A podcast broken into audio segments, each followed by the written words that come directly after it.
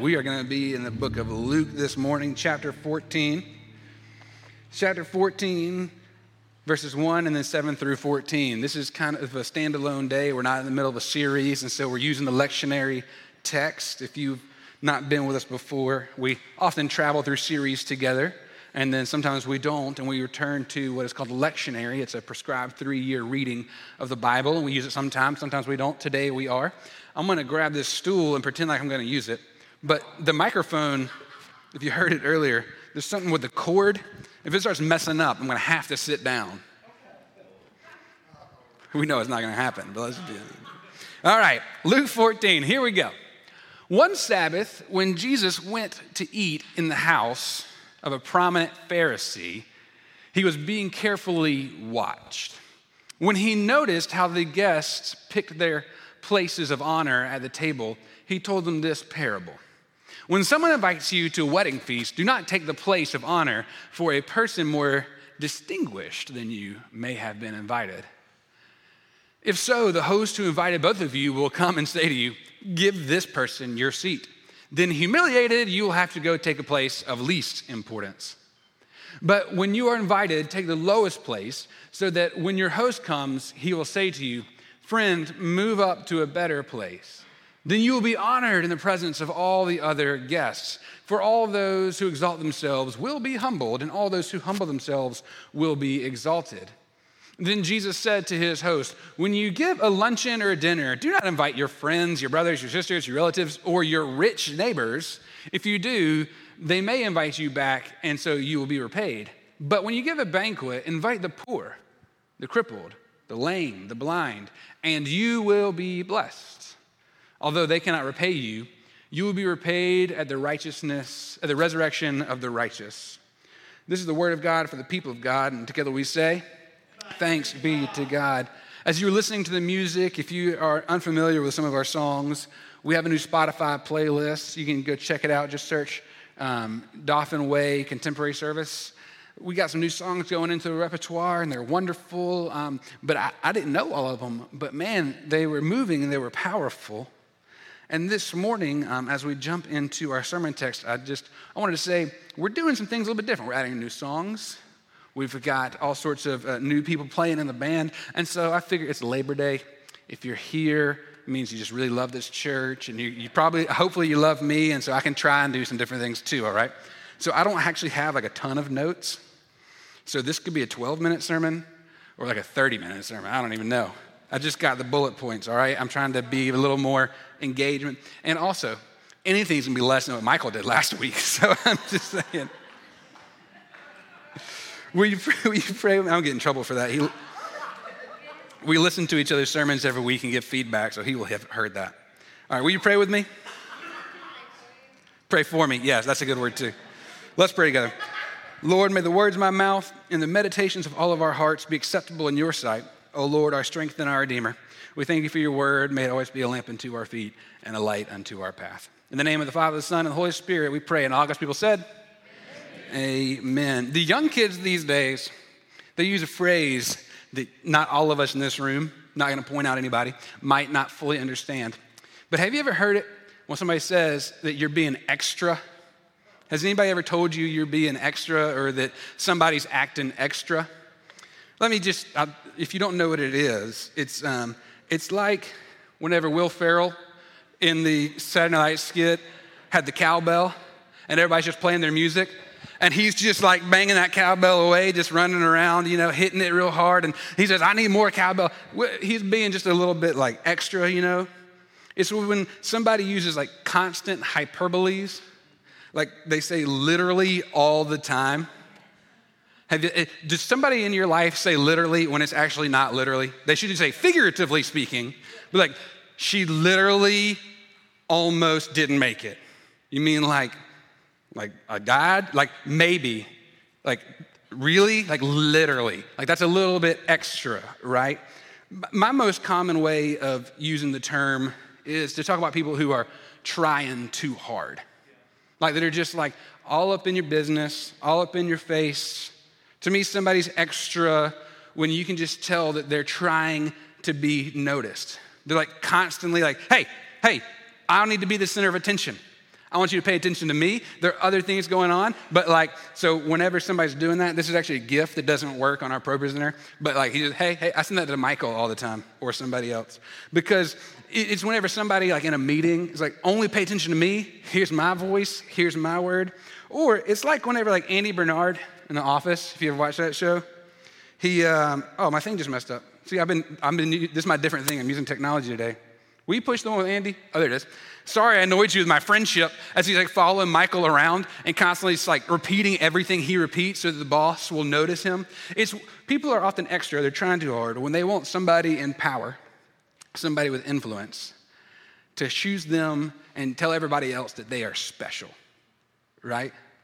They want people to say, like, oh, this guy must be important. This girl must have influence because the boss or the other people, they like him or her. But in actuality, I think we're all pretty good at sniffing out the people who you can tell are just trying a little bit too hard. They're being a little bit extra. Like our text this morning, I feel like that's kind of what Jesus is, is showing us in this gospel lesson in this gospel story, it's in two different parts, and we're going to treat it this morning with two different ideas. This first part, I think Jesus is, is, is showing that sometimes people, they want to be noticed. They want to be considered to be important.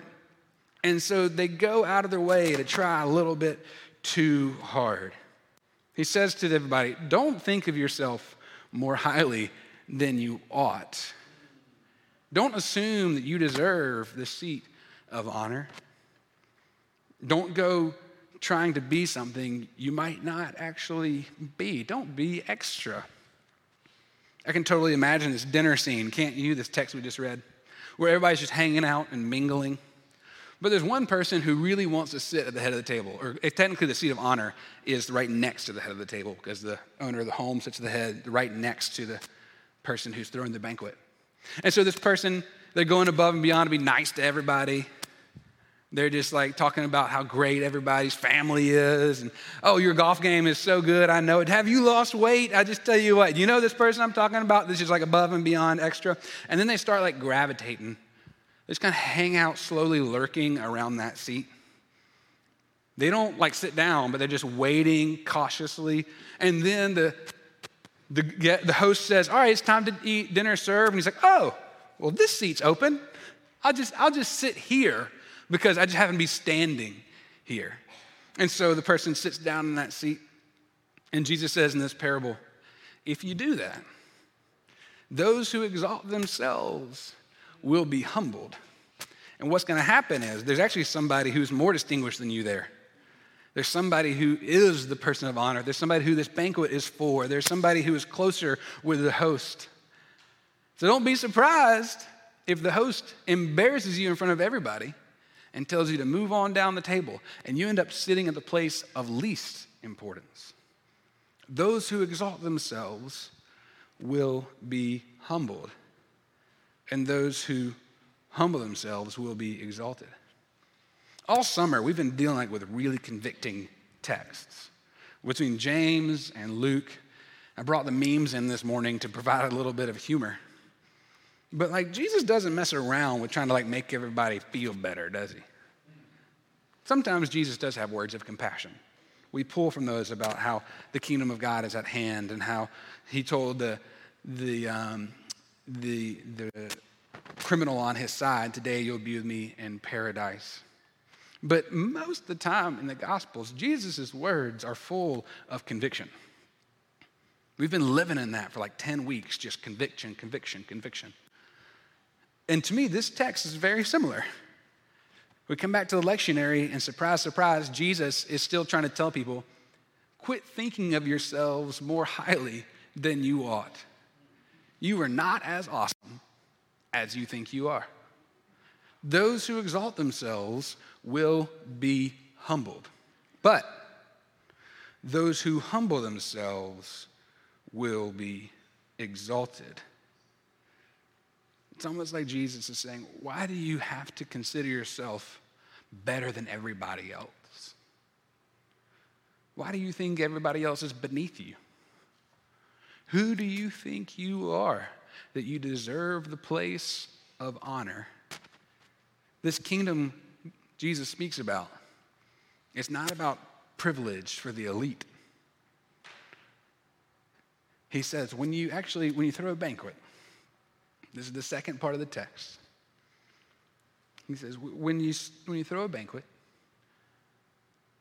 don't invite the people that can pay you back. Don't just consider the people who you want to impress.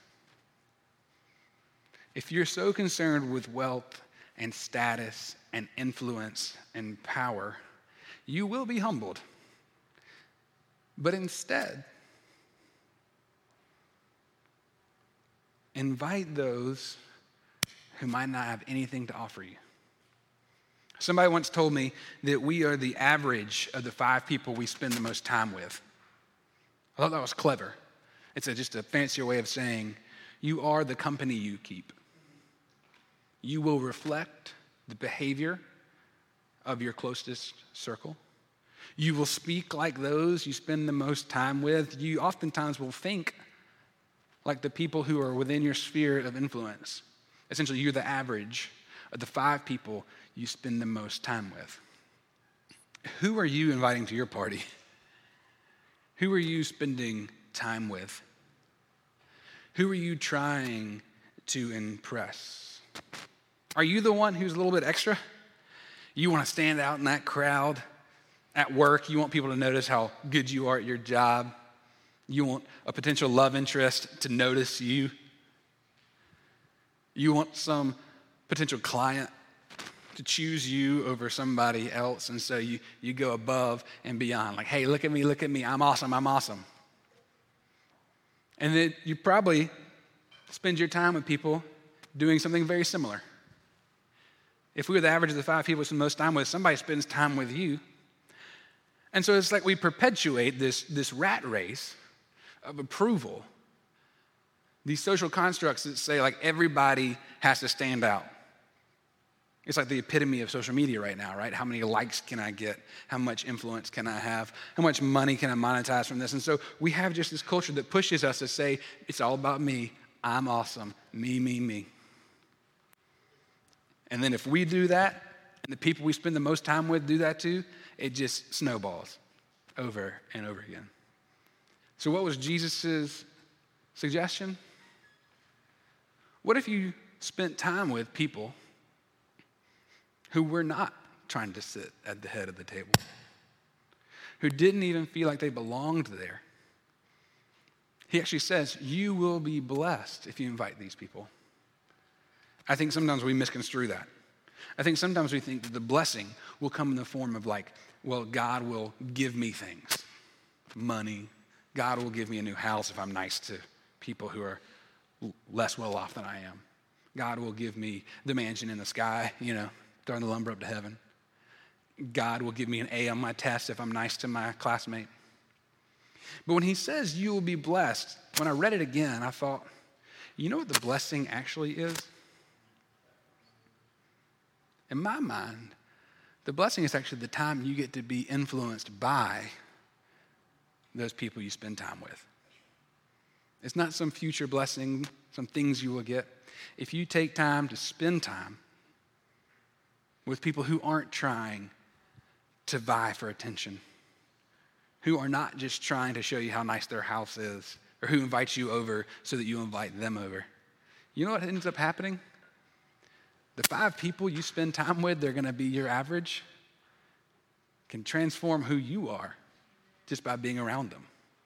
The blessing is not that you'll get some reward for being a good person. The blessing is you get to be around people who help you feel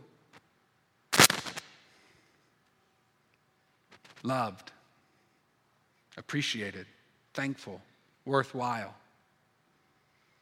I don't know what this looks like specifically in your world. I don't know what banquets you're throwing. I don't know who you're inviting over to your house. I don't know what's going on in your lives. And I'm not necessarily saying, all right, you can no longer invite your friends over to your house. I'm still going to you know, ask my friends to come have fellowship with me. But when you look at the people you spend the most time with, how are they influencing your life? And how are you influencing theirs? Are y'all competing to sit at the place of honor? Do you like each other enough to be around each other so that they can see how great things are for you? Are you spending time with people who are adding value to your experience and to whom you are adding value to theirs? Are you affirming? Are you authentic? Authentic. That's such an important word for me. You know, during seminary, I spent one year working on the chaplain staff at Gwinnett Medical Center. It was there that I learned I was not called to be a hospital chaplain. These people that are hospital chaplains, these hospice nurses like my wife, I, I have the utmost respect for. Dealing with pain and trauma, the, all of you who work in the medical field, just the emotional toll that takes, it's, it's crazy. We would get cold calls, like, so we're sitting in the chaplain's office, and somebody would say, Hey, um, this person asked for a chaplain. Can you go to their room? And we would never know what it is beforehand. And it wasn't like going to the hospital here. Typically, when I come visit you, we've got some, you know, common things to talk about. We've got pre-existing relationships. I feel fine doing those things, but going into a room, not knowing what to expect, was so terrifying to me at times. It was just heavy. Sometimes I'd walk in there and somebody would have a cold. Other times I'd walk in there and they would be dying of cancer and had no family. You never knew what to expect, and so it, it was tough for me. I don't, I, yo, I told you, I'm sorry. It was tough for me because it was just emotionally too heavy. But now that I'm not doing it, I actually look back on something I failed to appreciate. You know what I, I noticed about being a hospice chaplain or being a, a hospital chaplain? Is that there is never a more vulnerable and authentic moment than I, when I go to visit somebody in the hospital.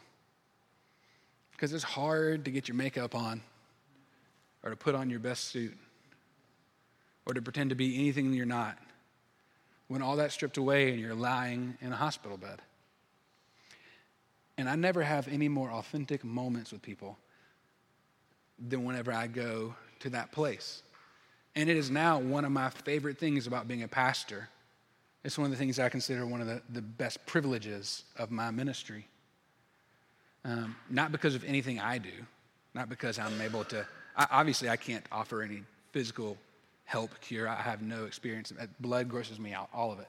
But it transforms me to be with somebody who is so authentic and real and vulnerable and in a position that says, like, hey, I can't offer you anything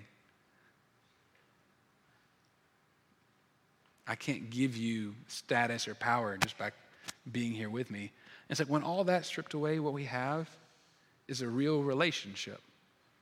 I remember visiting somebody one time, and I walked into his room, and I'd never met him before. This really big, burly guy, and he just asked for a chaplain. And I walk in, and, and he's just got this big beard. He's been there for a long time. And on his forearm is tattooed Thrill Kill. And I was like, all right, see how this goes? But what I found was somebody who just had no one else to visit him and just wanted somebody to talk to. He told me about his past, and it was definitely checkered and troubled. But in that moment, that wasn't what defined him, wasn't who he was. He was just lying there bare, you know, saying, I, I just want somebody to talk to. I wish our banquets could have that. I wish our church when we visit each other in McGowan Hall could have that. I wish our business meetings, our social gatherings, our civic organizations could have that love of authenticity that just says, hey, I'm not looking for anything from you. I just want to be with you.